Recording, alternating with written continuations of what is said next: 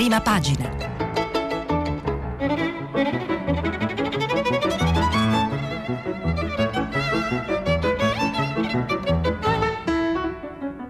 Questa settimana i giornali sono letti e commentati da Luigi Contu, direttore dell'agenzia ANSA. Per intervenire telefonate al numero verde 800 050 333. Sms e WhatsApp anche vocali al numero 335 56 34 296. Buongiorno, buongiorno a tutti. Sabato 24 aprile eh, stiamo per leggere insieme ancora oggi eh, i giornali quotidiani che ci raccontano quello che è successo ieri. Eh, ieri è stata una giornata davvero complicata. Mm, vi ho raccontato in apertura di ieri di questa tristissima notizia eh, della strage nel Mediterraneo, notizia che poi eh, è stata mm, come dire, per tutto il giorno eh, sulle prime pagine dei siti web, eh, è finita mh, mm, sui giornali di oggi, sulle prime pagine ed è una di quelle notizie che ti mette di fronte a una uh, situazione veramente mm, che non vorresti, che non vuoi accettare Ieri quando sono uscito da qui sono andato in redazione e ho trovato i miei colleghi del sito eh, che mi hanno eh, posto di fronte a un interrogativo, uno di quelli che quando si fa il giornalista, si fa il direttore in particolare ti devi prendere una responsabilità che non vorresti davvero prenderti, e cioè quello di pubblicare le foto eh, dei cadaveri di questi disgraziati. Eh, che si sono persi nel Mediterraneo. Io devo dirvi che per, per non so, per, per, per, una, per, un impeto dico sempre di no eh, quando si tratta di pubblicare immagini così eh, violente, così brutte, così tristi. In questo caso però eh, abbiamo deciso di pubblicarla, è una fotografia che trovate su tutti i giornali, sono state distribuite da SOS Mediterraneo. E mi dispiace mh, perché mi rendo conto che si urta anche eh, la sensibilità delle persone e magari anche dei minori che vanno a vedere eh, su, sul web o sui social queste immagini, però credo che sia stata una scelta giusta, eh, bisogna eh, pubblicare queste fotografie anche se non vorremmo mai farlo. Eh, parto da questa immagine eh, perché è l'immagine che campeggia un po' in, eh, in, tutti i giornali, ne parleremo poi dopo eh, durante la lettura eh, dell'interno dei giornali. Eh, la, scelta, la scelta che fanno eh, tanti giornali di oggi di mettere in apertura la strage e comunque tutti affrontano il tema pubblicando la fotografia o pezzi e, e, e, commenti. L'avvenire titola Grida senza ascolto, la stampa che fa un paginone, il mare della nostra vergogna Bologna. Il manifesto Strage di Stati, che è lo stesso titolo scelto dal eh, riformista, il Corriere della Sera, La nostra nave in un mare di corpi, eh, e così via, eh, tutti i giornali eh, ne parlano, eh, citano, mostrano questa terribile eh, fotografia. Gli altri temi, gli altri temi che troviamo sulle pagine invece eh, sono come nei giorni precedenti, questa difficile ripartenza del paese, lunedì saremo tutti, quasi tutti un po' gialli e quindi ci sono i giornali che si occupano del percorso della ripartenza, così Corriere della Sera, virus, così riapre l'Italia, il messaggero eh, eh, invece eh, si sofferma sul recovery che è l'altro tema eh, importante di giornata perché eh, sarà presentato ufficialmente oggi, ma ormai in gran parte è uscito, scuola e pensioni, che cosa cambia? Ci racconta il messaggero, naturalmente il sole 24 ore, subito quattro riforme in prima pagina, il mattino la nuova Italia del recovery, il foglio, il recovery è un capolavoro neoliberista, questo il taglio che dà eh, il, eh, il, il, foglio. Poi eh, sempre sulle riaperture invece la verità ci racconta della rivolta contro il decreto di Draghi, mentre Repubblica fa una scelta diversa, naturalmente porta, eh, pubblica la, la, la, fotografia e ha un commento prima pagina di Carlo Bonini sulla vicenda dei migranti, ma si sofferma in particolare nell'apertura con, sulla vicenda dei 5 Stelle, Big Bang dei 5 Stelle, Casaleggio rompe con il movimento e tutta la storia che immagino avrete già seguito e magari poi avremo tempo di parlarne. Segnalo su Repubblica due, mh, due belle, bellissime iniziative eh, sugli esteri, eh, un'intervista lunga dettagliata eh, che non so se riusciremo a leggere del direttore Molinari eh, al premier eh, libanese Hariri, La mia vita in pericolo per un Libano più moderno e poi una bellissima storia su due pagine di Laura Mirachian sulla vicenda del genocidio degli armeni, un pezzo di, di, di storia e di emozioni che vi consiglio di leggere, non so se ci arriveremo noi. Il giornale invece eh, si sofferma su una eh, sentenza shock dei giudici, si può insultare Berlusconi, il fatto gli diede del terrorista e del malavitoso, ma non è reato, eh, sono scelte un po' diverse. Eh, domani invece eh, eh, torna sulla vicenda del 5 Stelle, senza Conte, senza Grillo, senza Casaleggio, senza Stelle del Movimento 5 Stelle non rimane più nulla, il fatto quotidiano esce da questi binari e racconta della vicenda del vitalizio di Formigoni eh, mentre invece Libero e La Verità si soffermano sui temi della giustizia che molto spesso affrontano e così via. Il tempo invece si dedica eh, alla, mh, mm, ad un racconto che fa Franco Bechis eh, di quello che ha detto recentemente, eh, che dice il capo di Pfizer che eh, fa delle dichiarazioni che non ci lasciano eh, molto sereni perché dice guardate che non è che finisce qui, bisognerà rifare i vaccini, ma ne parleremo dopo. Allora entriamo un attimo nella eh, nella, lettura, nella lettura dei giornali. Oggi mi sembra di essermi preparato un po' meglio nei ritagli, speriamo di eh, eh, non perdere troppo tempo. Eh, la, la, cronaca di questa tristissima giornata la prendiamo da, da Repubblica, Repubblica che a pagina 2 pubblica il racconto di Alessandra Ziniti. Una camera d'aria da bicicletta attorno alla vita, un vecchio giubbino salvagente sulle spalle per chi aveva pagato di più, sono serviti solo a tenere a galla i corpi già gonfi e devastati dall'acqua e dai pesci, che adesso navigano chissà dove nel Mediterraneo, visto che non solo nessuno li ha soccorsi da vivi, ma neanche li ha recuperati da morti. No, non abbiamo potuto prendere nessuno dei dieci corpi che abbiamo visto perché i libici hanno assunto il coordinamento dell'operazione e ci hanno detto che sarebbero intervenuti loro, ma non, ma non abbiamo mai visto nessuna motovedetta arrivare, racconta Alessandro Porro, volontario di SOS Mediterranee a bordo dell'Ocean Viking.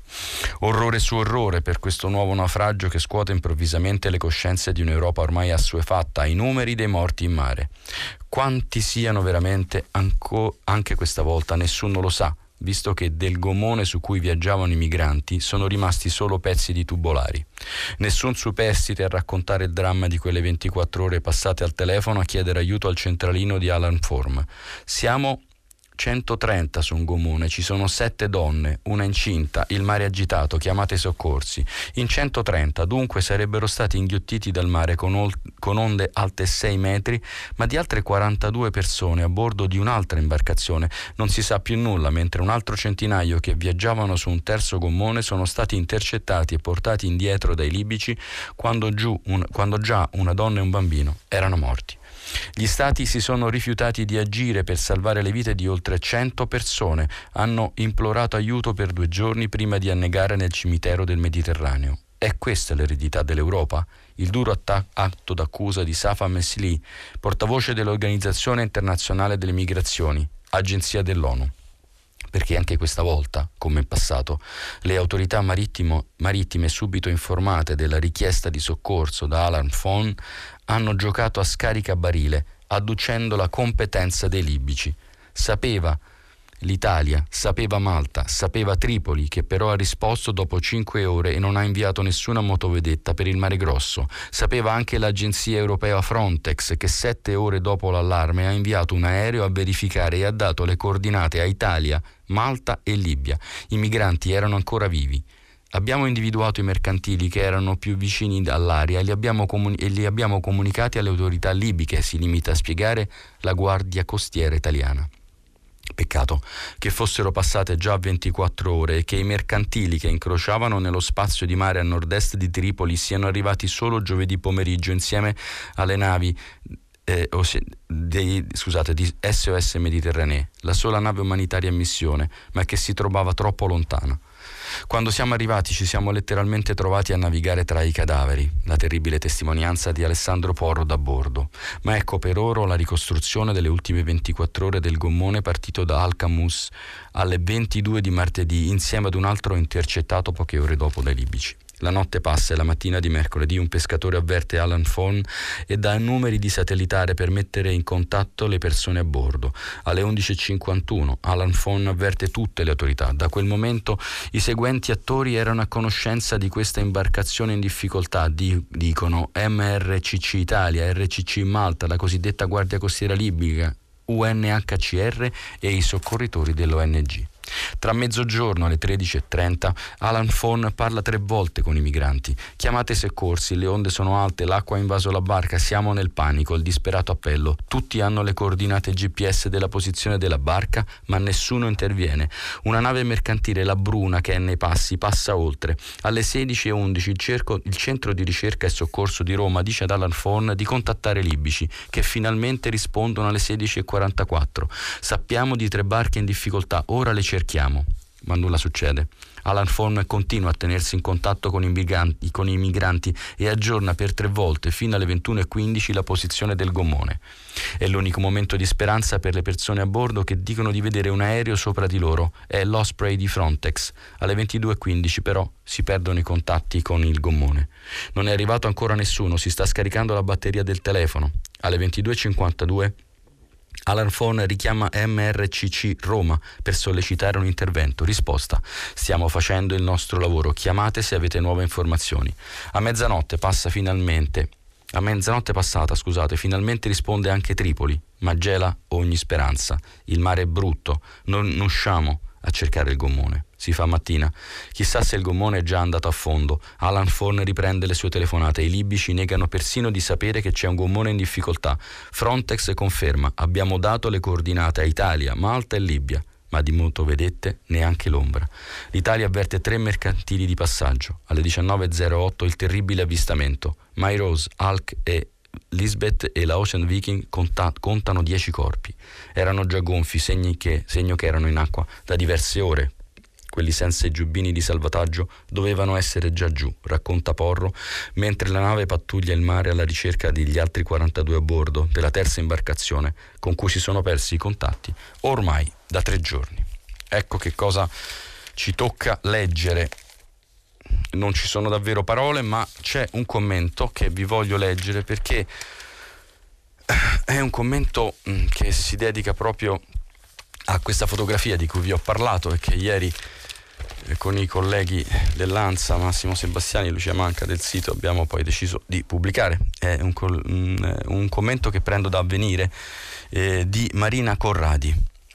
In una foto diffusa da SOS Mediterranea, il cadavere di un uomo galleggia in mare, avvinto a un salvagente.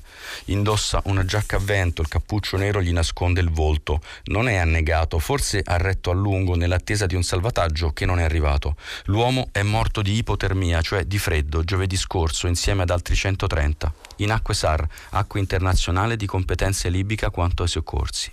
Alan Forne, il centralino civile che raccoglie gli OSS, aveva lanciato l'allarme mercoledì alle 14. In oltre 24 ore né Frontex né la cosiddetta Guardia Costiera Libica si sono mosse, nemmeno un mezzo militare italiano. Li hanno lasciati morire, morire dicono all'ONU. La registrazione di Alan Forme testimoniano che, avvertita, la Guardia Libica non attiva le sue motovedette donate dall'Italia. Il mare si sta alzando sul gommone, sono nel panico. La batteria del satellitare gridano sta per esaurirsi. Al tramonto, però, vedono sopra di loro un piccolo aereo di Frontex. Chissà che tumulto nel cuore di quegli uomini e donne e forse bambini. Un aereo ci ha avvistati, siamo salvi, ma niente all'orizzonte. E quell'aereo? Frontex in un comunicato afferma di avere lanciato la segnalazione.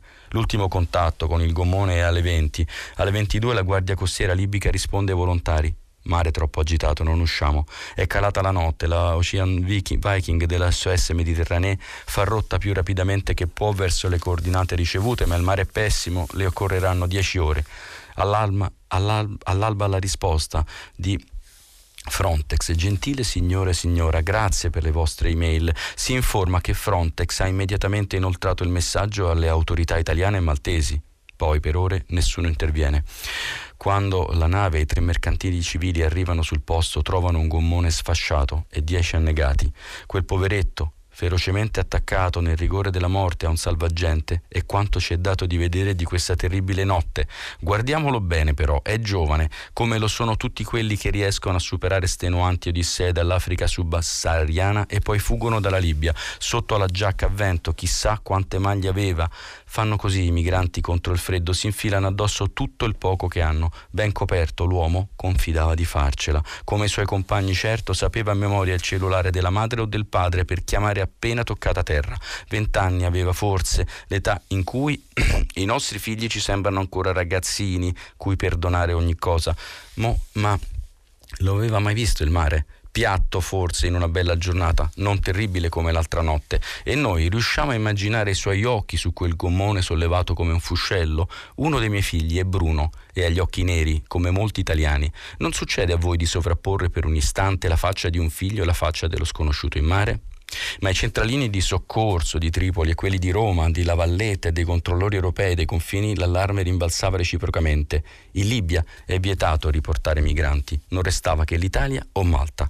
Che notte fonda, questa di questo 22 aprile e non solo nel Mediterraneo, mentre tutti i medi italiani ed europei erano su, su Superlega e sul Covid, sui lockdown o i colori delle zone, sui permessi per le seconde case, quanto nera doveva essere la notte negli occhi di quegli uomini in mare di quell'uomo forsennatamente attaccato a un salvagente, tanto che nessuna onda è riuscita a strapparglielo. Che disperata voglia di vivere doveva avere e che forza nelle braccia, la forza dei vent'anni. Guardiamo i nostri figli questa sera, davvero non gli somigliano per niente?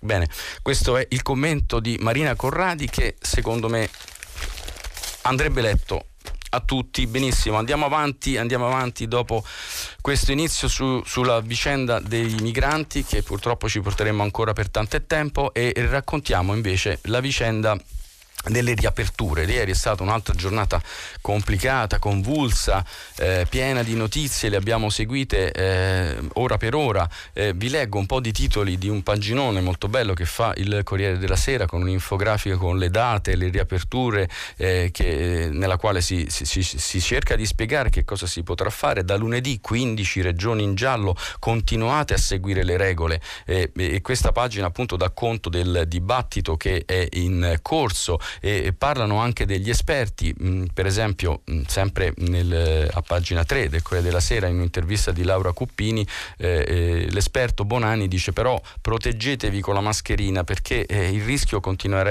a esserci e anche i giovani lo devono fare.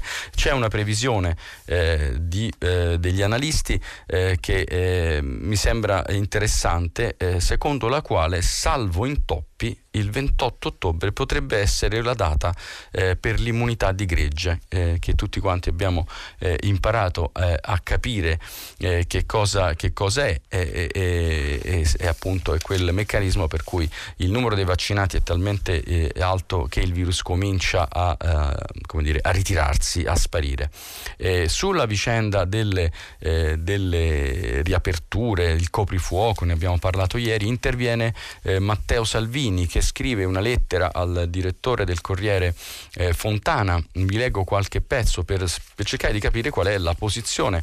Salvini è stato accusato di tenere due piedi in, due sta- in una staffa, no, un piede in due staffe come si dice, non mi ricordo, mi sto confondendo clamorosamente. Comunque, leggiamo Salvini. Caro direttore, ho letto con stupore il Corriere. Nella sostanza mi si accusa di cavalcare la protesta di regioni e comuni della Lega perché Palazzo Chigi ha mantenuto il coprifuoco, considerando preoccupante un atteggiamento così critico. A dire la verità, quello meravigliato sono io dice il leader della Lega. Anzitutto non sono le regioni e i comuni della Lega che stanno protestando contro il decreto, bensì tutti i presidenti di regione, lanci le province. Lo riporta proprio il Corriere di ieri in prima pagina e a pagina 2. Ma le considerazioni del suo giornale mi offrono l'opportunità di precisare alcuni passaggi e ribadire le grosse perplessità sul coprifuoco. In vista dell'ormai famoso decreto legge che la Lega non ha votato, gli enti locali avevano concordato con il governo una presenza in classe degli studenti fino al 60% per scongiurare fare assembramenti sui mezzi pubblici. pubblici. Massimiliano Federica è uno stimato esponente della Lega, ma nella conferenza delle regioni svolge con equilibrio il ruolo di presidente come già faceva Bonaccini. Notifica l'orientamento dei suoi colleghi che all'unanimità avevano avanzato questa richiesta. Ebbene, alla fine il decreto ha stabilito una presenza del 70, del 70 una forzatura che ha suscitato la reazione degli enti locali. I comuni sono sul piede di guerra. Il presidente dell'Anci è il sindaco De Caro, del PD. Eppure nessuno si sogna di accusare Enrico Letta di utilizzarlo contro il governo, anche perché Letta è evidentemente impegnato su altri dossier e beh, qui poi polemizza con Enrico Letta. Questa è la versione eh, la versione che, eh, che, dà Salvini della sua eh, posizione. A proposito di Salvini, proprio al volo vi leggo due battute di un'intervista di Romano Prodi che eh, non fa interviste eh, molto spesso, però un, insomma, fa un po' un'analisi in un'intervista a Massimo Franco della situazione in, gene- in, generale e parla proprio di Salvini e del rapporto tra Salvini e Draghi. Prendiamo questa come parte dell'intervista. Salvini è si è imbertinottato. Per favore, mm, può tradurre questa frase, professor Prodi, dice Massimo Franco. Il leader della Lega si è messo nella scia di Bertinotti. Intende dire Fausto Bertinotti, il segretario di rifondazione comunista al governo con lei nel 1996? Esatto, sindrome classica delle coalizioni. Fai una scelta drastica come quella di Bertinotti di coalizzarsi con Ulivo, poi cominci a perdere consensi e la cosa ti fa diventare matto. E allora alzi la posta, ti impunti anche sul niente ogni giorno di più. Ma attenzione, questo fa perdere voti, non guadagnarli. Fa anche cadere i governi, ricorda Massimo Franco. Nel mio caso sì, perché Bertinotti poteva farlo cadere, ma Draghi ha molte più riserve, è una grande differenza. Romano Prodi, fondatore dell'Olivo, ex premier ed ex presidente della Commissione europea, ama mettere a confronto passato e presente e cogliere i comportamenti eterni delle dinamiche del potere, ma sa anche annusare i cambiamenti in atto, inevitabile azzardare con lui uno scenario su quanto accade. Bene, questo è un po' l'inizio di questa intervista godibile a Romano Prodi di Massimo Franco. Eh, sulla vicenda della, delle aperture e delle chiusure, mm, c'è, eh, ieri diciamo, eh, c'è stato anche il caso degli scontri eh, de, di, di, scusate, di, polemiche sul, sui centri commerciali perché nel decreto alla fine eh, eh, si è stabilito che saranno, resteranno chiuse e infatti ne dà, ne dà conto sempre il Corriere ma ne parla parlano un po' tutti, aperture e chiusure, un nuovo caso, lo scontro è sui centri eh, commerciali. Eh, Salvini ha anche chiamato in causa il eh, presidente della regione Emilia-Romagna, Bonaccini, che è stato fino a poco tempo fa presidente di tutta la conferenza delle regioni, e che dà un'intervista sempre al Corriere e, e, nella quale dice giusto anticipare altri via libera a metà maggio. Salvini non giochi a poker, quindi da una parte gli dà un po' ragione perché spinge anche lui perché si riapre apre un po' di più eh, prima della fine del, della durata del decreto, ma poi dice appunto a Salvini mh, mm, non giocare a poker, diciamo dibattito e dialettica eh, politica.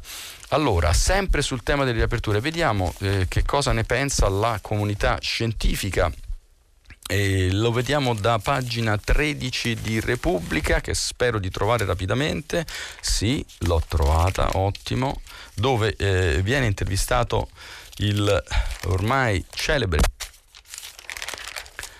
eh, Franco Locatelli che è il coordinatore del CTS. Eh, per Franco Locatelli scrive Michele Bocci, presidente del Consiglio Superiore di Sanità. Ehm, l'obiettivo da lunedì è quello di riaprire per non chiudere. Il tecnico, forse in questo momento più vicino al Premier eh, Draghi, invita però tutti gli italiani a rispettare le regole perché il rischio di tornare indietro c'è.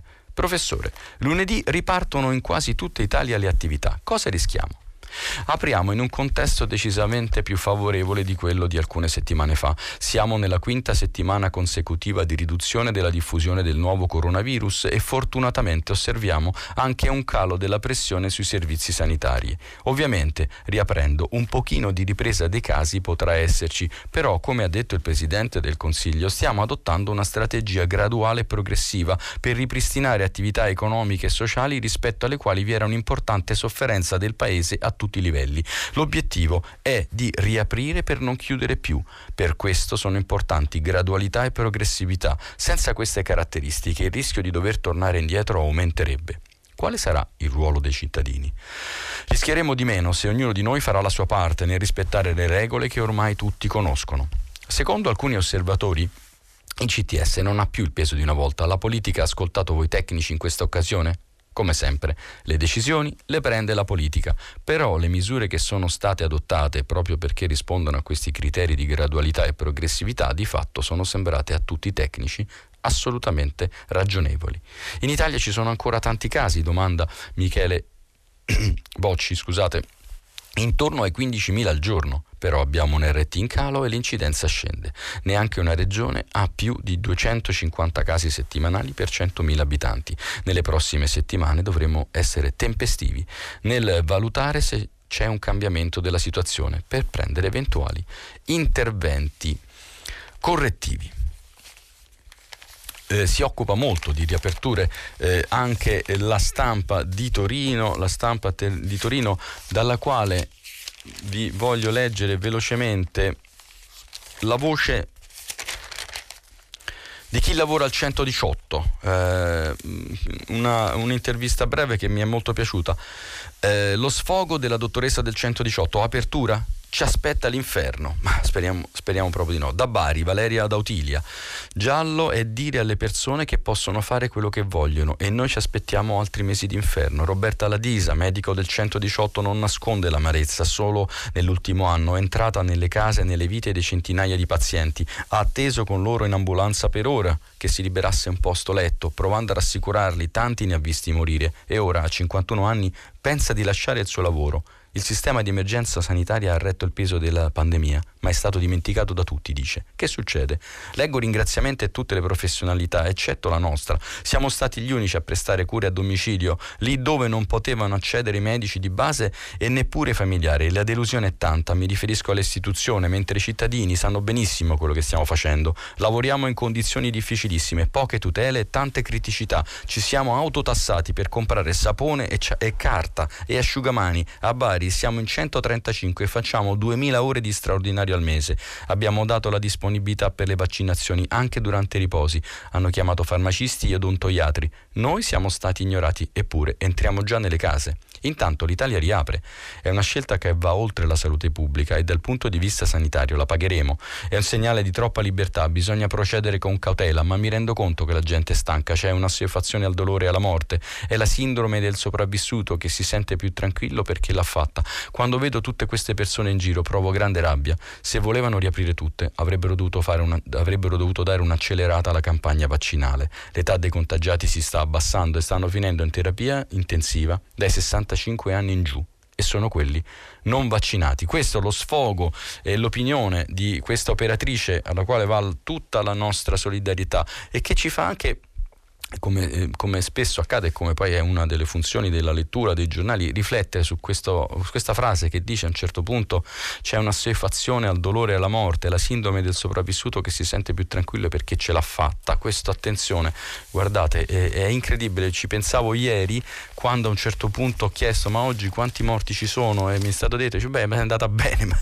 è incredibile, è incredibile, ricordo ancora la preoccupazione, la paura, l'emozione di quando raccontammo la, la prima notte, il primo morto di Covid e oggi eh, ci ritroviamo, eh, ahimè, a dire, beh, oggi è andata un po' bene con ancora centinaia di morti, non ci abituiamo per carità. Bene, passiamo, giriamo pagina, giriamo pagina e andiamo alla questione recovery, perché mh, mm, non va sottovalutata, ne abbiamo parlato abbondantemente, però io credo che dobbiamo continuare a parlarne perché questo è il progetto che eh, eh ci, ci dovrà interessare, perché nei prossimi anni tanti soldi arriveranno nel nostro paese paese grazie all'Europa eh, eh, per cercare di far ripartire dopo la crisi economica la pandemia e speriamo davvero che si riparta bene. Scelgo il messaggero scelgo il messaggero che fa una, una, eh, una, doppia pagina molto ricca, ecco il recovery, l'Italia che riparte da scuola e ricerca, bisogna dire che eh, non so se sono riuscito ieri a spiegarlo bene perché insomma erano prime, le prime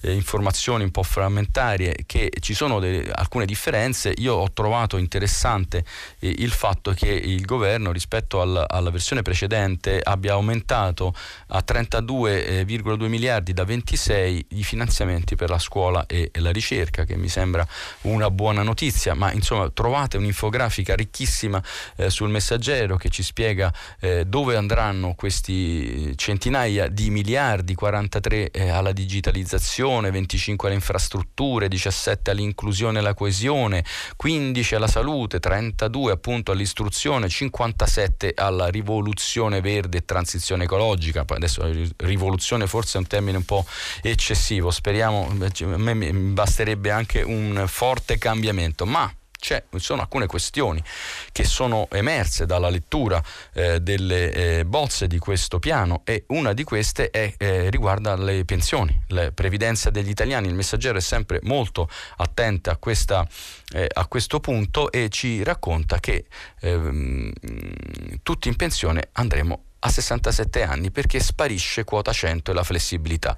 I nuovi percorsi di uscita anticipata riguarderanno soltanto i lavori usuranti, scrive Luca Cifoni, eh, che è un collega esperto appunto di previdenza, sfuma l'ipotesi di un meccanismo universale che preveda delle eh, penalità. Quindi sostanzialmente, adesso non vorrei essere smentito, si torna un po' a, mm, alla legge Fornero, vediamo un po', leggiamo qualche riga.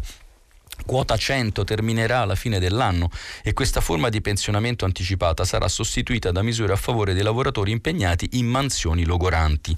Le poche scarne righe dedicate dal Piano Nazionale di Ripresa e Resilienza al tema previdenza disegnano in realtà un percorso abbastanza preciso che sembra ridimensionare il cantiere aperto ormai da molti mesi proprio in tema di uscite flessibili. Di fatto sarebbe il tramonto delle soluzioni ipotizzate finora, basate su requisiti leggermente più stringenti di quota 100 con un un'età minima fissata a 63-64 e con qualche forma di penalizzazione dell'assegno a compensare gli anni di anticipo. Dunque questo è un po' il, il tema, quindi eh, novità, novità, sul fronte eh, delle pensioni, eh, eh questo fa discutere le forze politiche, infatti eh, Marco Conti eh, sotto questo pezzo di Cifoni ci, ci fa il punto, la Lega è rassegnata, i 5 Stelle no, super bonus da prorogare o non voteremo il piano.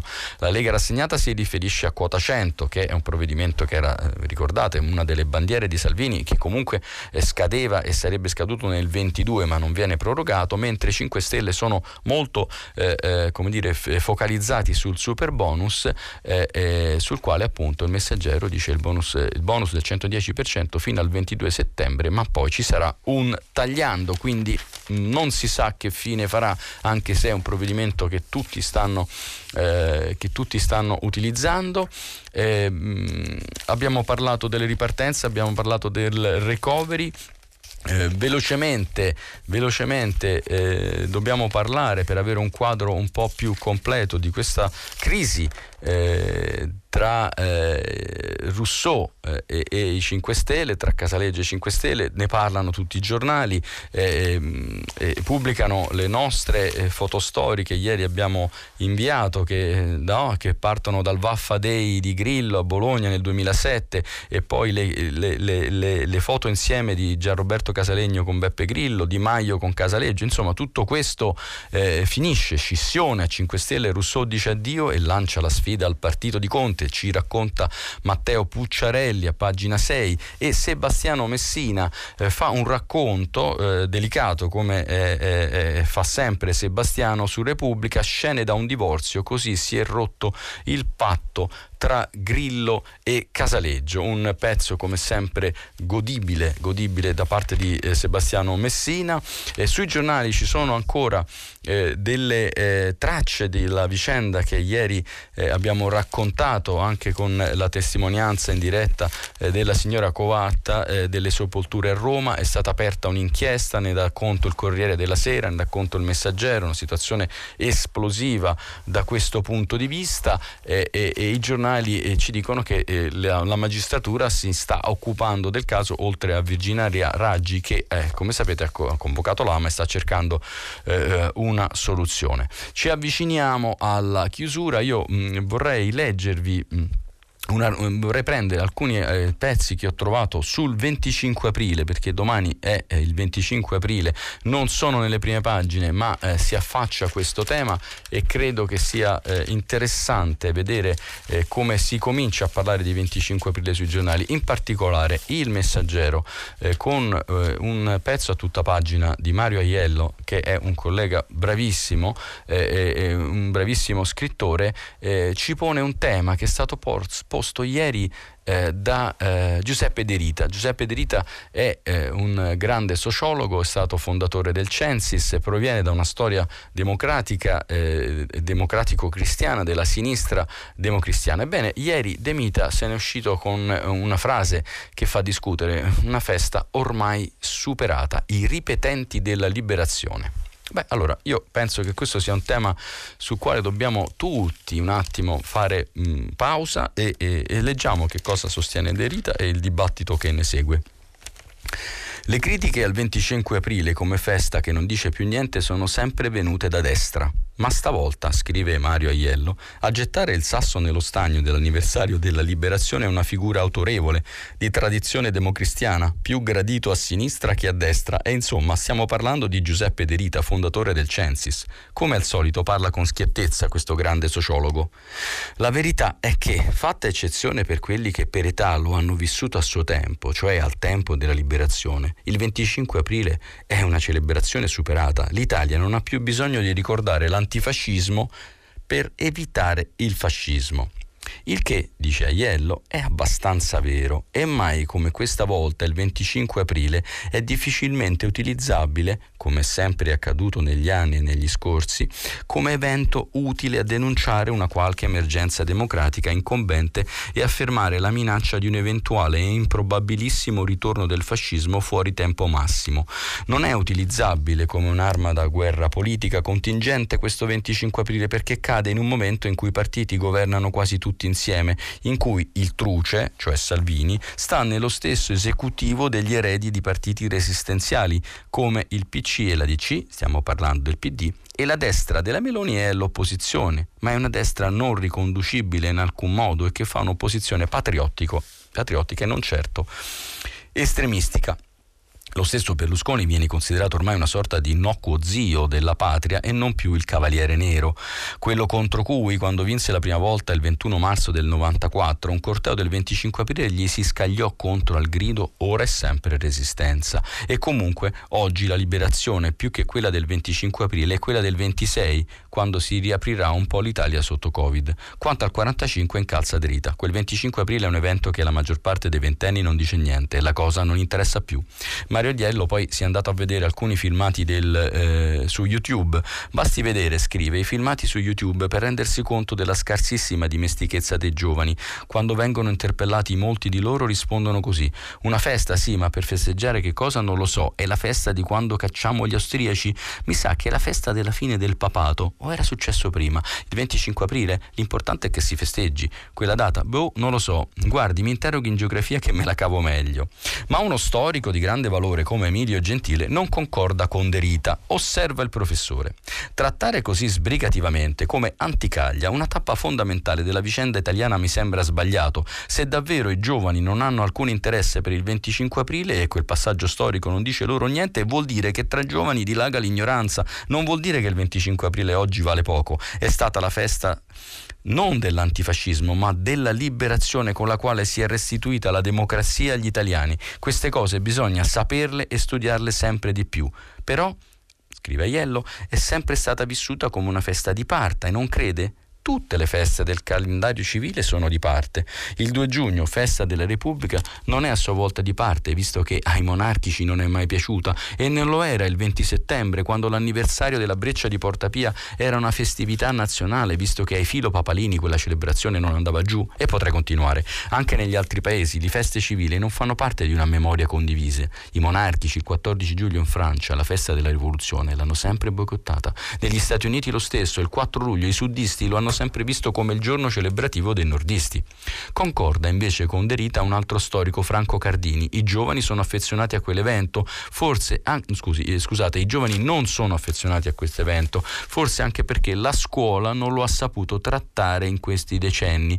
Ne ha dato una lettura manichea, la vittoria dei buoni contro i cattivi, della purezza dell'antifascismo contro la barbarie fascista. Le cose sono un po' più sfumate e complesse. Ci è voluta un'infinità di tempo per raccontare e non lo si fa a sufficienza, per esempio, per esempio l'esistenza della cosiddetta zona grigia, quella di cui di chi non stava né da una parte né dall'altra e aspettava gli eventi. Si è fatto credere che gli italiani fossero tutti partigiani tra il 43, una grande balla. Questo il dibattito è un dibattito, io sinceramente se devo dire non sono d'accordo con Derita e sono anche un, eh, un pochino sorpreso eh, da questa sua uscita perché eh, ehm, è vero che insomma si può riflettere a lungo le zone grigie e quant'altro e forse certa retorica eh, e certe strumentalizzazioni di parte eh, hanno anche un po' rovinato la storia ma io credo che conoscere la storia conoscere la storia del nostro paese e raccontare quello eh, che è successo con il eh, fascismo, la resistenza è fondamentale per i nostri ragazzi e a questo proposito vi leggo un, un pezzetto di un racconto eh, che fa lo scrittore Maurizio Maggiani, che è eh, un, uno scrittore eh, che ha avuto tantissimi riconoscimenti e che ha scritto un, un bel ri- libro proprio sulla storia d'Italia, che mi pare si chiamasse Il romanzo di una nazione, ma mi posso sbagliare, scusate se la citazione è, è sbagliata. Eh, questo titolo, questo pezzo si intitola Gli altari altari fioriti dei partigiani. Il 25 aprile si scrive ancora maiuscolo. È l'anniversario della liberazione del paese dal nazifascismo. La nazione è in festa, da qualche parte è in festa per come vuole, per come può.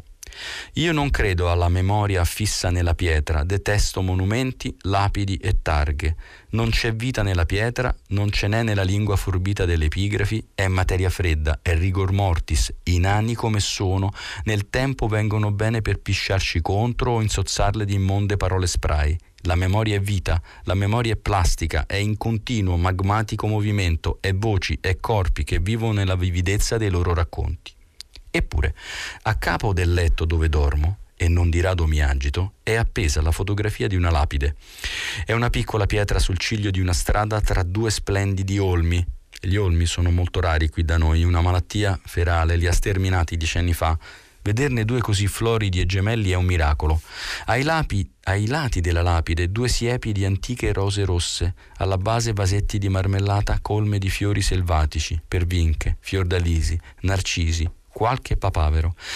La lapide la conosco bene, non mi serve più guardarla per scoprire che sopra ci sono le fotografie racchiuse in ceramica ovale di cinque combattenti per la libertà fucilate su quel ciglio della strada a ottobre del 44. C'è scritto così, fucilati. C'è scritto così, combattenti per la libertà. Il più vecchio era un padre di famiglia, il più giovane era il figlio del padre di famiglia. Li conosco, mi sono stati raccontati. Nessuno di loro era la macchia, erano contadini che davano qualcosa da mangiare e qualche straccio da coprirsi ai partigiani. Un paio feriti se li erano nascosti nei pagliai.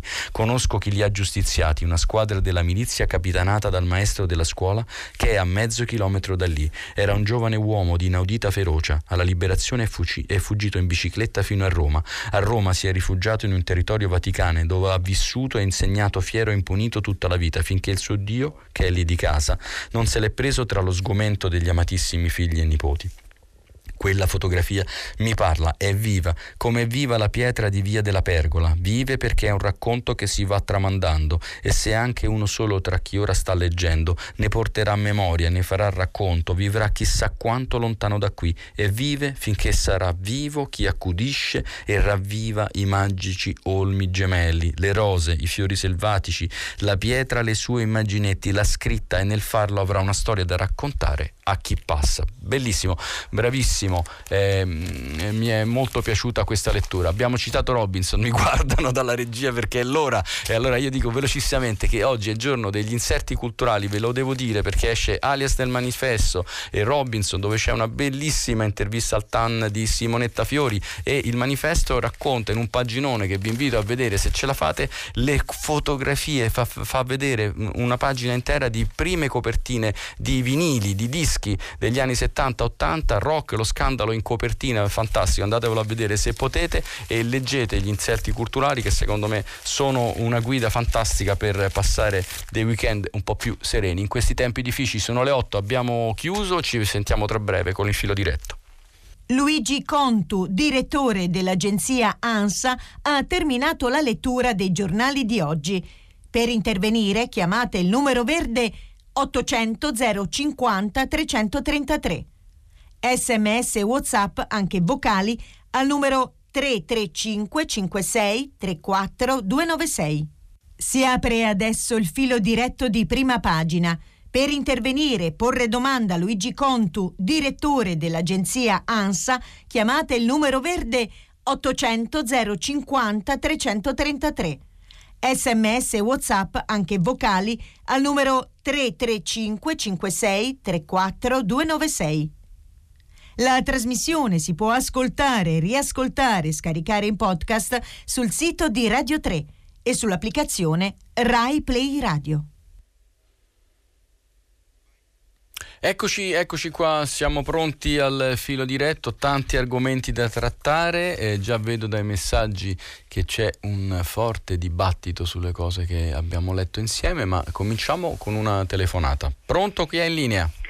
Buongiorno, sono Isabella e chiamo da Todi.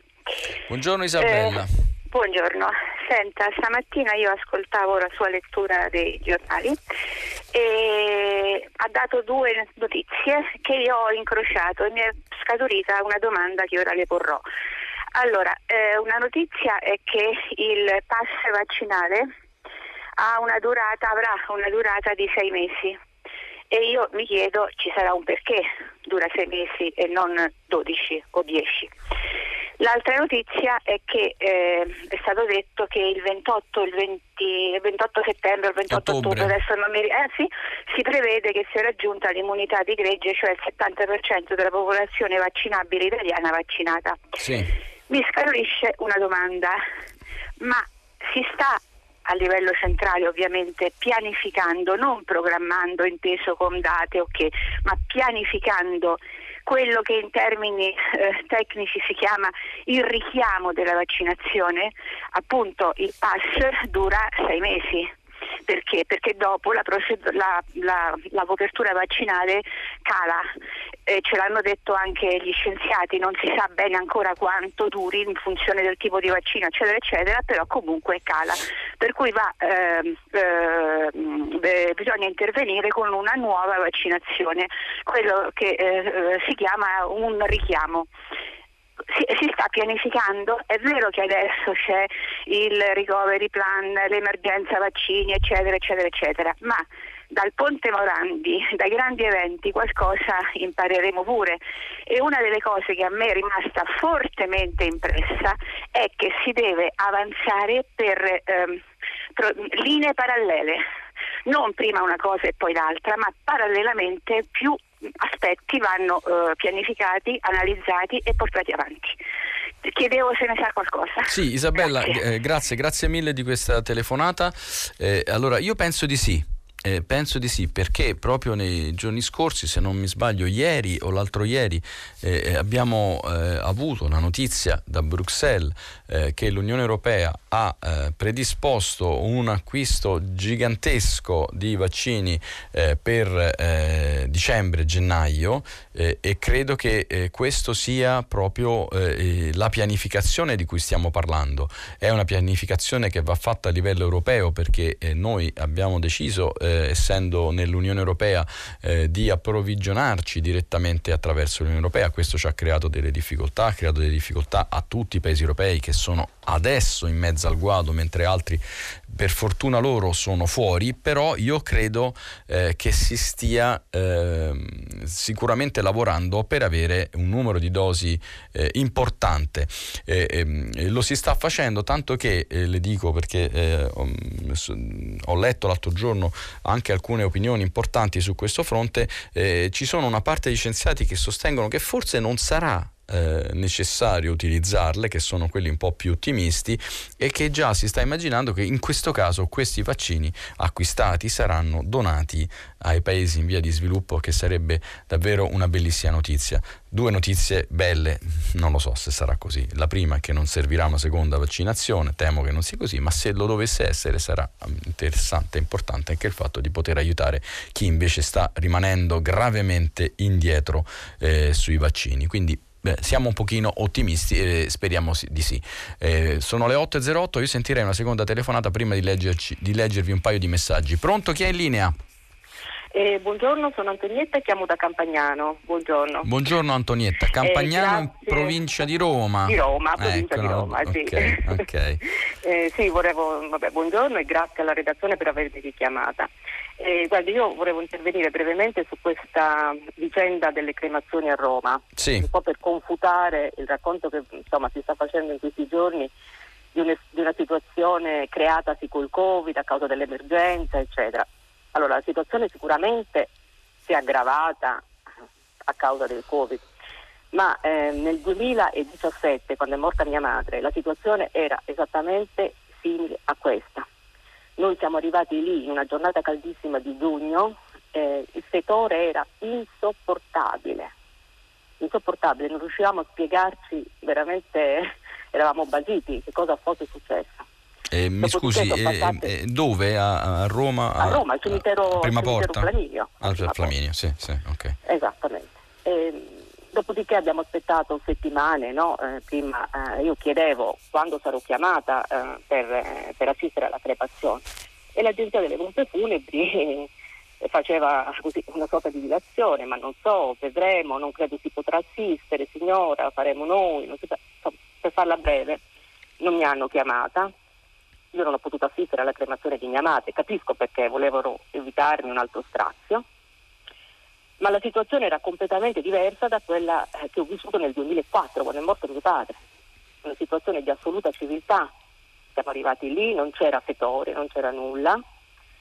Uh, mi hanno chiamata per la cremazione e dopo un mesetto, mi pare, insomma, comunque non è questo il problema, e ho potuto assistere alla cremazione. Ora io credo che dire eh, che eh, si tratta solo di una situazione dovuta al Covid sia falso, perché non è così. Antonella, io eh, se le posso dire, grazie di questo intervento, sono d'accordo con lei e, e sono anche testimone di questa, di questa vicenda.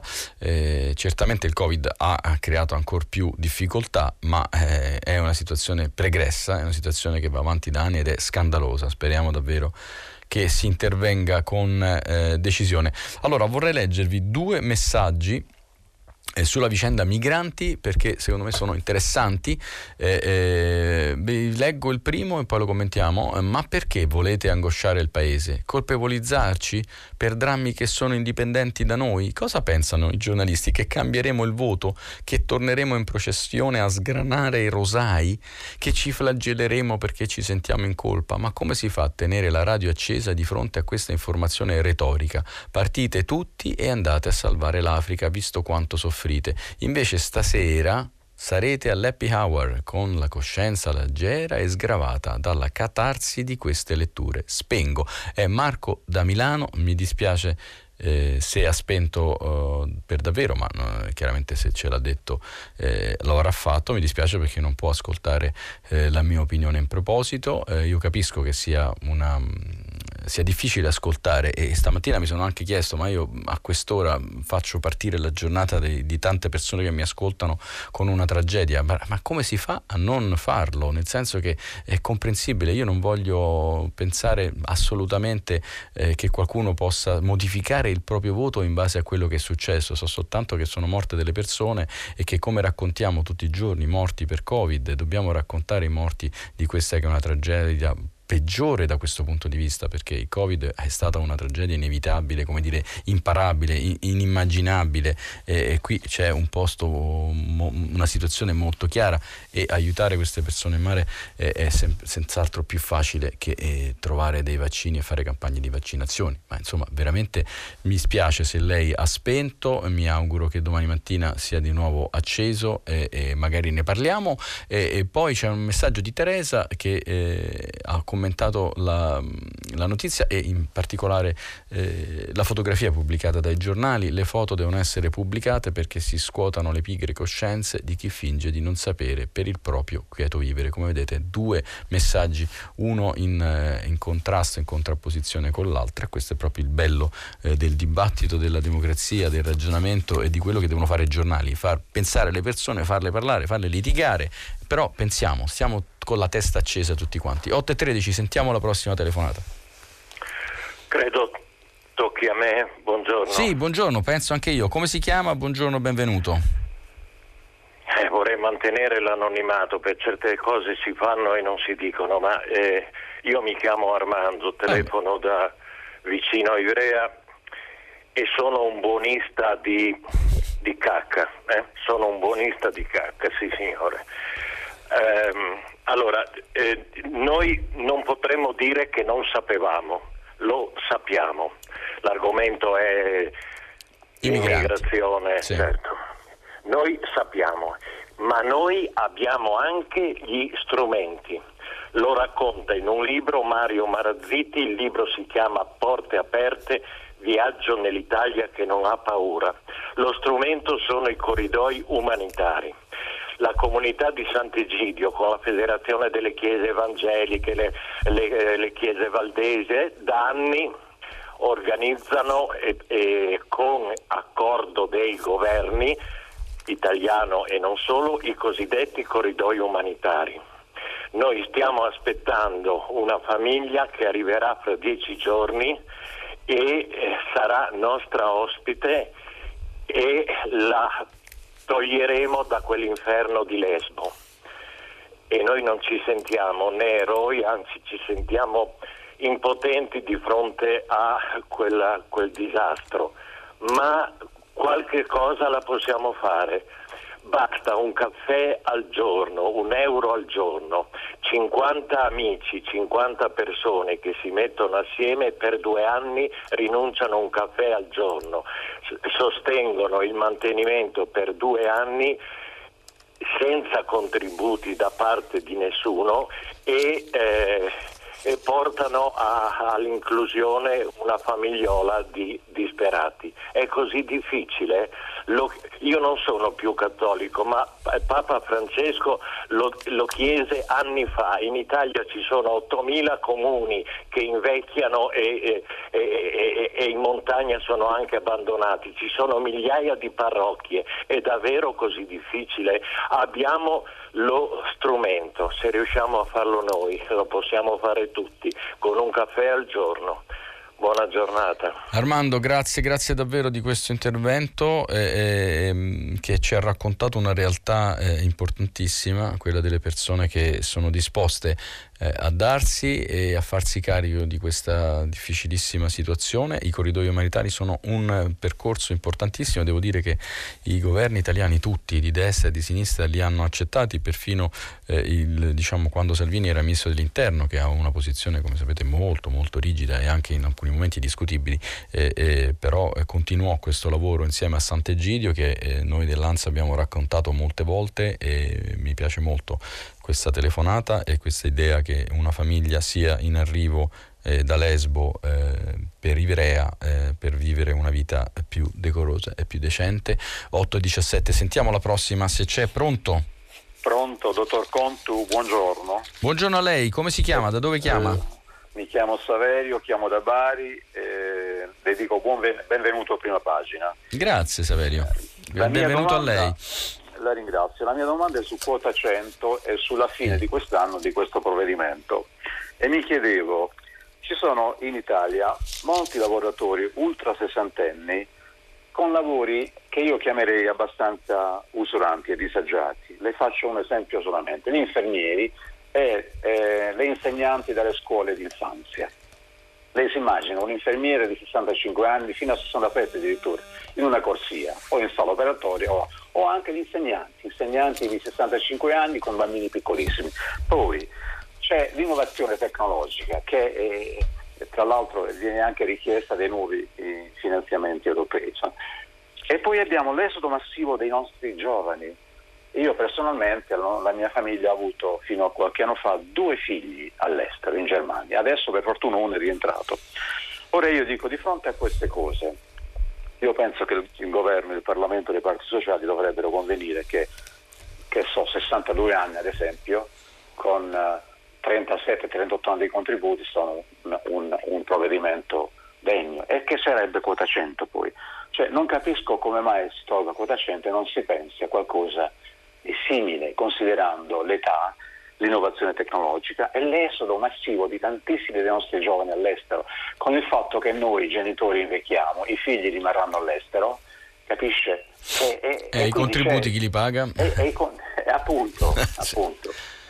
Mi dica, mi dica lei cosa ne pensa. Grazie, grazie Saverio. Eh, io sono abbastanza d'accordo con questa analisi, anche se effettivamente quota 100 ha creato delle, delle, preoccupazioni sempre di equilibrio di bilancio. Purtroppo nel nostro paese per tanti anni abbiamo avuto quota 70, quota 60 e anche qualcosa di meno e, e oggi la stiamo pagando. Non ce lo dimentichiamo mai, eh, perché purtroppo eh, questo è, è, stato un paese che ha vissuto di baby pensioni, soprattutto eh, nel pubblico impiego per tantissimo tempo. Credo che sia un tema eh, che quota 100 fosse un po' complesso eh, eh, mantenerla, era già abbastanza chiaro proprio per una questione di equilibrio futuro, eh, guardando il, le linee di spesa dei, dei, prossimi anni, c'è un tema che lei pone che secondo me è assolutamente centrale, cioè il tema di chi ha lavorato tantissimo, non è più giovane, anche se a 62-63 anni si è eh, ancora in forma, ma fa un lavoro pesante, un lavoro fisico, come appunto lei ha detto, gli infermieri, gli insegnanti, figuriamoci delle scuole dell'infanzia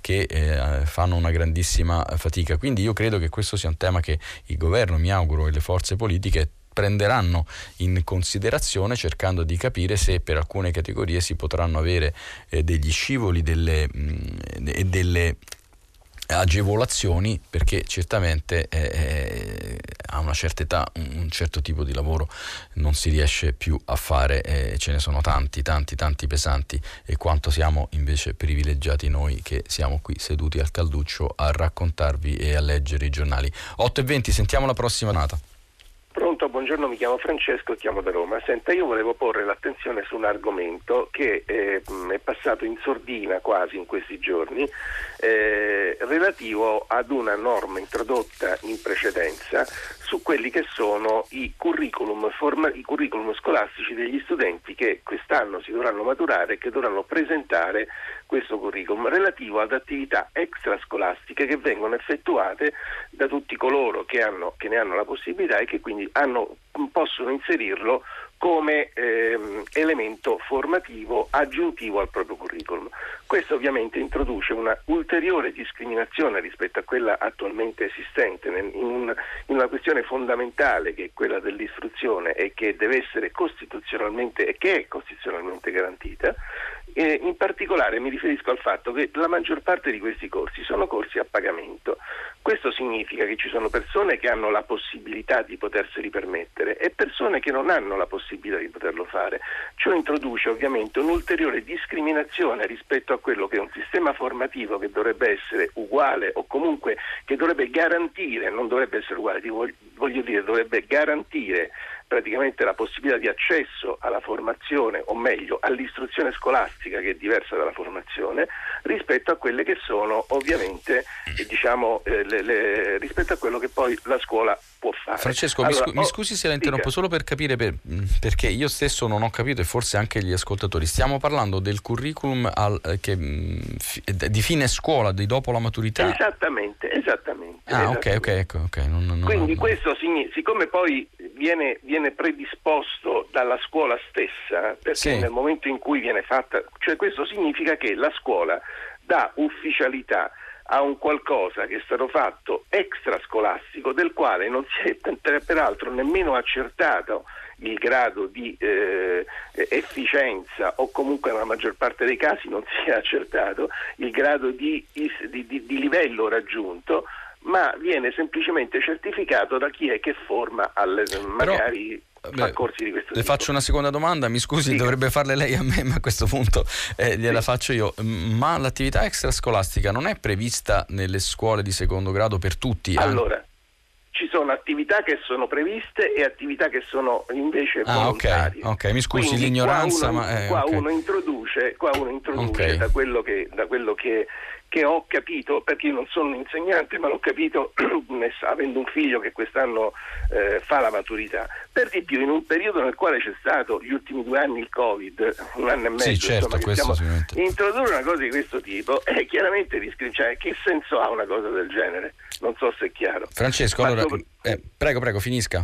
Dico soprattutto nel momento in cui lo Stato mette a disposizione un certo numero di corsi, il Ministero della Pubblica Istruzione dice questi sono i corsi che sono accreditati presso di me perché io li certifico, perché io li Sì. valuto, perché io li considero, eccetera, eccetera. Fermo restando il fatto che sulle certificazioni varie o qualche diciamo Vabbè, riserva comunque insomma però se non altro ci sta un riconoscimento ufficiale ma qua no io mi faccio il corso di cucina e ce lo metto dentro mi faccio il corso di una qualunque altra boiata e ce la metto dentro non so se è chiaro no? Francesco, è chiarissimo, grazie di questa telefonata. Allora, io intanto mi scuso perché non so darle una risposta, nel senso che io non so se quello che lei ci ha detto e che lei eh, ha letto è esattamente così. Non, non voglio mettere in dubbio assolutamente la sua buona fede, ma anche lei mi ha detto mi sembra di avere capito.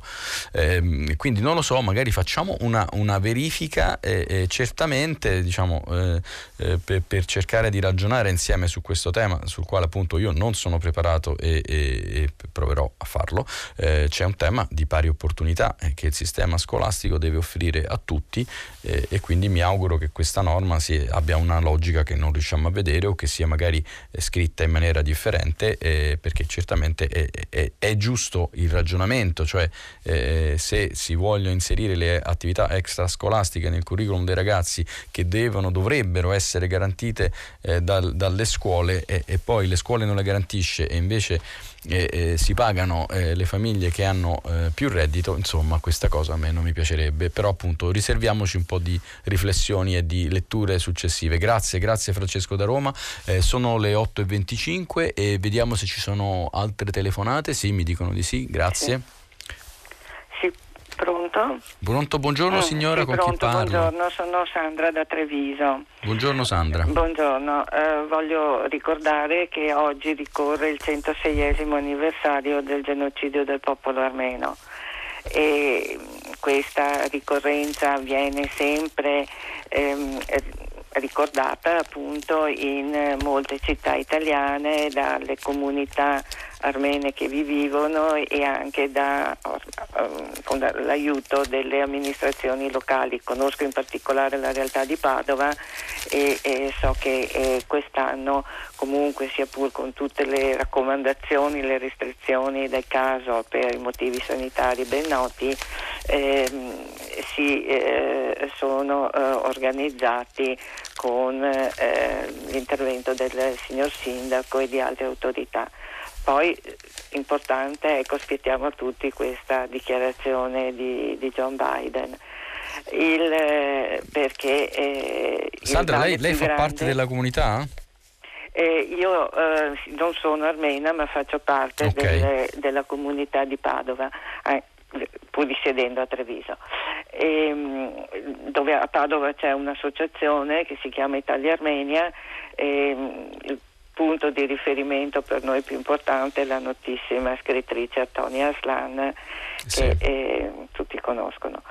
Il, ehm, eh, volevo ecco, fare solo una considerazione su quanto è importante ricordare perché purtroppo lo sappiamo, eh, l'hanno detto anche oggi eh, parlando della eh, telefonata che c'è stata tra Biden e mm, Erdogan, il negazionismo da parte della Turchia permane e eh, bisogna rendersi conto che il permanere di un negazionismo eh, è una ferita aperta per tutti gli armeni e non solo, ma secondo me ehm, non è accettabile per chiunque abbia eh, suo- nel suo animo il, il desiderio che la verità storica eh, sia eh, sempre rispettata, altrimenti queste cose eh, purtroppo sappiamo che si, si ripetono e si sono ripetute nel corso dei degli anni, insomma.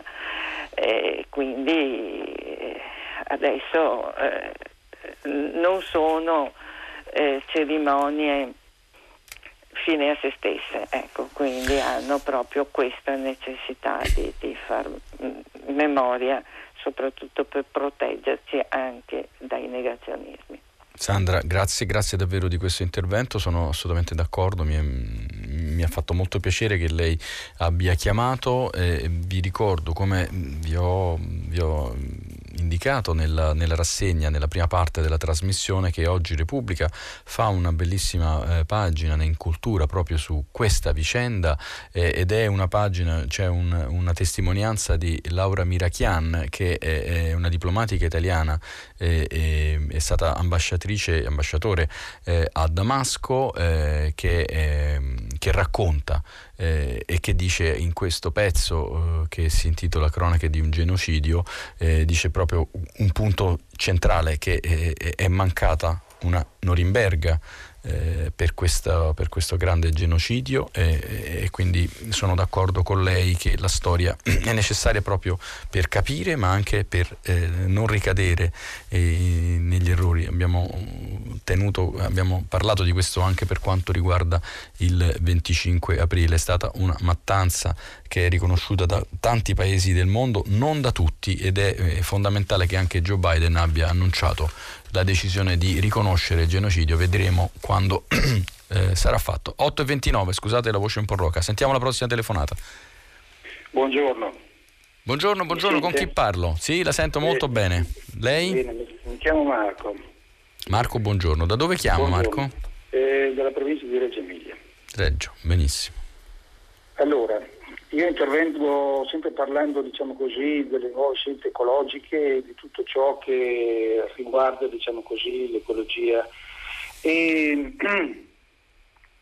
eh, praticamente un signore ieri ha telefonato parlando delle auto elettriche, ma ha raccontato molto probabilmente solo la parte che lo interessava, diciamo così, mentre invece l'argomento che in evoluzione dovrebbe essere affrontato a 360 gradi. Io vede ho fatto una scelta nella mia vita, ho investito tutto praticamente, spero e penso, eh, sulla, su una scelta ecologica. Ho acquistato un'auto elettrica perché il governo Conte, per fortuna, ha dato degli incentivi sì. dei quali ne ho giovato insieme sommati a quelli della regione e so benissimo l'auto elettrica costa parecchio, ma io anziché acquistare auto di grosse cilindrate ho acquistato l'auto elettrica e ho montato praticamente i pannelli fotovoltaici. E diciamo così che c'è un'auto benzina che fra l'altro porta un motore del XIX secolo, d'accordo, mm-hmm. e inquina tantissimo, tant'è che la Commissione europea riguardo ai motori diesel già da tempo aveva bandito questo motore perché è inquinantissimo, ma le case europee per convenienza, per convenienza hanno voluto continuare a fare addirittura automobili diesel, eccetera, eccetera. Bene, io ho fatto questa scelta e praticamente dovrei smentire, diciamo così, buona parte di quello che è stato detto sull'auto elettrica. Tanto per fare un esempio, un'auto benzina dovrebbe fare per raggiungere i livelli, diciamo così, di un'auto elettrica 64 km con un litro. L'auto elettrica, fra l'altro, se no uno non ha i pannelli fotovoltaici, uno la può ricaricare, diciamo così, nelle ore notturne. Ma quello che mi interessa è anche il trasporto, diciamo così, che, che viene fatto. Molto trasporto fatto per nulla. E qui si potrebbe parlare della Torino-Lione, della Val di Suse, eccetera, eccetera. Io le faccio solo un esempio. Ho fatto, come le dicevo, il rivestimento termico nella mia casa. Bene, ci sono dei pannelli di lana di roccia che vengono prodotti, mi ascolti bene, a 15 km da dove io abito. Poiché è una casa tedesca che le ha commissionati ha il magazzino in Toscana, questi pannelli, anziché venire diciamo, direttamente a casa mia, a 15 km di strada, sono stati fatti andare alla, in Toscana e poi sono ritornati qui. Ha capito? Questo eh. per dirle come funzionano certe cose, senza parlare poi delle fragole o delle pere che provengono dall'altra parte del mondo, perché noi vogliamo consumare le fragole e le pere anche fuori stagione. Eh, sì. Ha ragione, ha ragione da questo punto di vista sul consumo alimentare, le do pienamente ragione. Sull'auto elettrica le do ragione in, in teoria, nel senso che eh, lei, ha, tanto eh, complimenti per le scelte che ha fatto, perché chiunque di noi eh, si impegni, sicuramente lei è più impegnato di me, io non, non sono riuscito a fare queste scelte, eh, quindi complimenti per questo. Mm, eh, purtroppo eh, dire, l'auto elettrica in questo momento eh, è, non è ancora una, una, un'alternativa davvero praticabile, molto praticabile per chi vive nelle grandi città, ha dei costi, eh, certo ha eh, l'alternativa dei costi per l'ambiente, ma poi per il portafoglio di, dei, degli italiani e dei cittadini ha dei costi, quindi insomma io mh, mm, dire, eh, condivido un impianto di risparmio ambientale che lei sta facendo e anzi le faccio molti complimenti, cerchiamo di trattare sempre questo tema con una certa eh, serenità e laicità perché io credo che, un po', che tutti siamo d'accordo sull'obiettivo. Finale finale è, è, è complesso, non possiamo negare che non sia complesso, soprattutto una, questa fase appunto di transizione nella quale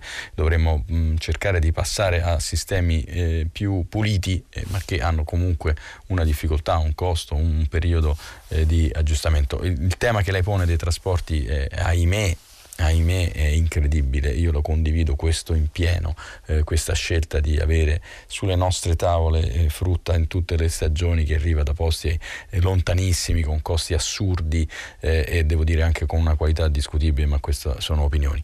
8.34, eh, stiamo andando verso la fine di questo sabato mattina, sentiamo però la prossima telefonata. Pronto? Pronto, buongiorno. Io sono Olimpia e chiamo dallo Spezia. Olimpia, buongiorno, buongiorno, buongiorno, come sta? Bene, bene, benissimo. Ottimo, ottimo, mi fa piacere. Una giornata bellissima, si può andare a fare, si può andare a fare tante passeggiate sulle oh, terre. Che bella cosa. Eh, anche, anche che sono un po' succede dalla città. Comunque, ascolti, eh, volevo fare un commento su quello che hai letto a proposito del 25 aprile. Sì. Eh, allora, innanzitutto mi pongo un, un, io come adulta lei come adulto, tutti noi adulti, ci, poniamo, ci poniamo un problema. Se i ragazzi non sanno, non sanno quale sia l'importanza di questa giornata e che cosa è accaduto nel corso tra il 40, il 39 e anche prima del 45, la domanda ce la dobbiamo fare noi, noi come adulti. Evidentemente non abbiamo saputo dare questi principi, perché è una questione anche di principi su cui si è, si è eh, basata la, la, la guerra di liberazione. Uno, prima cosa, quindi la famiglia, la scuola. Io per tanti anni ho insegnato a scuola. Chi parlava del 25 aprile? Io. Cioè, non è che nella scuola sia dedicata una giornata, non so, 23, il 22, mh, per la, fe- la, festa che sarebbe venuta. Era soltanto una festa e basta. Non so se... Eh. Non, che, non è che si andava a vedere un, so, un monumento, qualche cosa che riguardava, per guardare che cosa era successo, per, per sapere se, che i partigiani, cioè che delle persone che erano state trucidate dai, dai nazisti. Quindi tutta questa riflessione è, riguarda sia la scuola che in un certo senso anche la famiglia. Quali principi hanno dato a questi ragazzi? Della solidarietà, del, del fatto che, una, che, si era rivoltato tutto il popolo a, a suo tempo. Questo mi chiedo io. Ecco.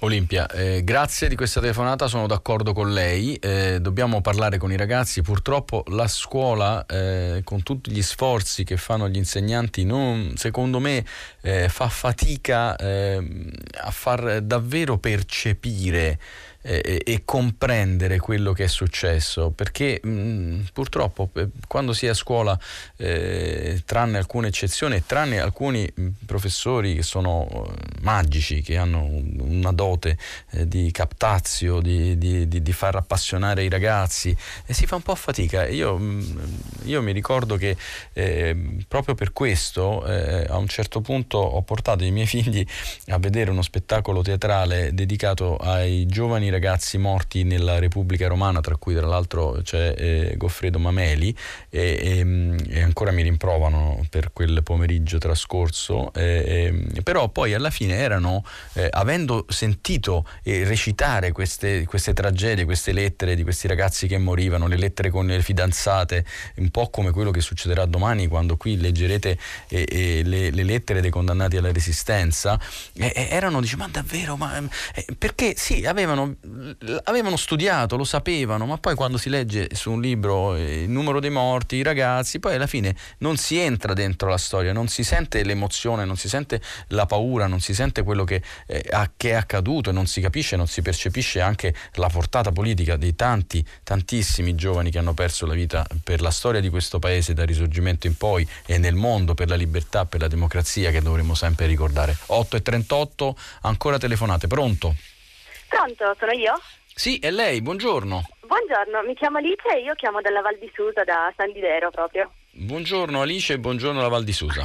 Grazie, buongiorno. Allora io mi chiamo per riagganciarmi un po' alla telefonata di ieri di un ascoltatore ehm, che aveva introdotto il tema del TAV. Sì, e, di Torino, che era un ascoltatore di Torino che era favorevole, mi pare di ricordare. Eh, non so se era proprio di Torino, comunque era... io volevo solo intervenire perché eh, giustamente lui diceva che spostare i camion su, sì. sulla rotaia è importante. E io volevo solo dire che il progetto è stato bocciato dalla Corte dei Conti europea proprio perché, innanzitutto per i costi e poi perché ambientalmente la costruzione dell'opera eh, sarebbe una strage ambientalmente parlando. E, mm, e inoltre eh, la Val Susa, chi la conosce sa che è una valle e nella, nella valle sono presenti due statali, un'autostrada e già una ferrovia che è collegata con la Francia, su cui già passano eh, l'alta velocità francese, quindi il TGV, e eh, treni merci che purtroppo sono mezzi vuoti perché purtroppo in questo momento ehm, le merci non sono più quelle che ehm, il progetto TAV dichiarava, perché è un progetto comunque antico, un progetto alla fine degli anni 70-80. Questo era solo per rispondere alla chiamata, ma io volevo parlare un attimo di quello che sta succedendo adesso in Valle Susa. Abbiamo, gente... po- abbiamo, poco tempo, sì, Alice, perdon- allora, mi perdoni, però fa... sì, sì. Sì, ehm, che eh, adesso le persone stanno manifestando per la costruzione di un autoport, quindi dei camion, non dei treni. E quindi quegli stessi camion che le persone che eh, vorrebbero l'opera dicevano che sarebbero spariti dalla Val di Susa. E qui si sta parlando di una costruzione di un mega autoporto a San Didero sì, che è un'opera sì. accessoria al sì, progetto TAV e secondo me questo è molto importante. Ha fatto bene a dircelo. L'informazione non sta passando, grazie, grazie mille. Grazie a lei, e, e, ne stiamo parlando, grazie a lei, ma anche i giornali ne hanno parlato, anche l'ANSA eh, ne parla. Questa opera è, è, dire, è, stata prevista perché le merci dai camion devono salire sui treni, ma chiaramente, come dice lei, poi c'è il paradosso di, eh, di, di portarli là. Eh, ci sono alcuni messaggi che vi, voglio, vi voglio leggere, qualche risposta che devo dare.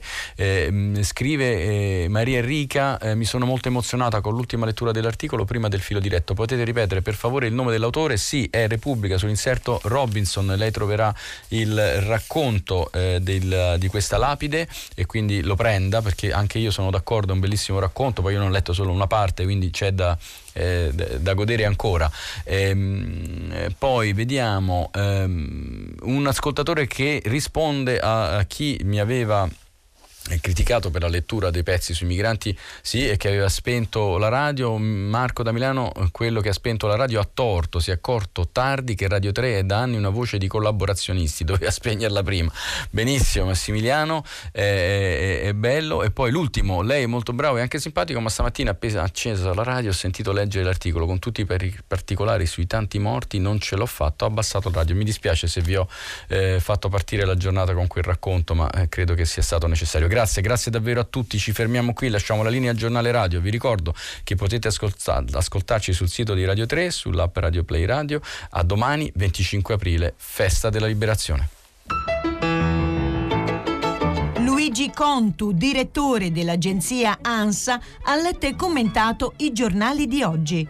Prima pagina un programma a cura di Cristiana Castellotti. In redazione Maria Chiara Beranec, Natascia Cerqueti, Manuel De Lucia, Cettina Flaccavento, Giulia Nucci. Posta elettronica, prima pagina, chiocciolarai.it. La trasmissione si può ascoltare, riascoltare e scaricare in podcast sul sito di Radio 3 e sull'applicazione Rai Play Radio.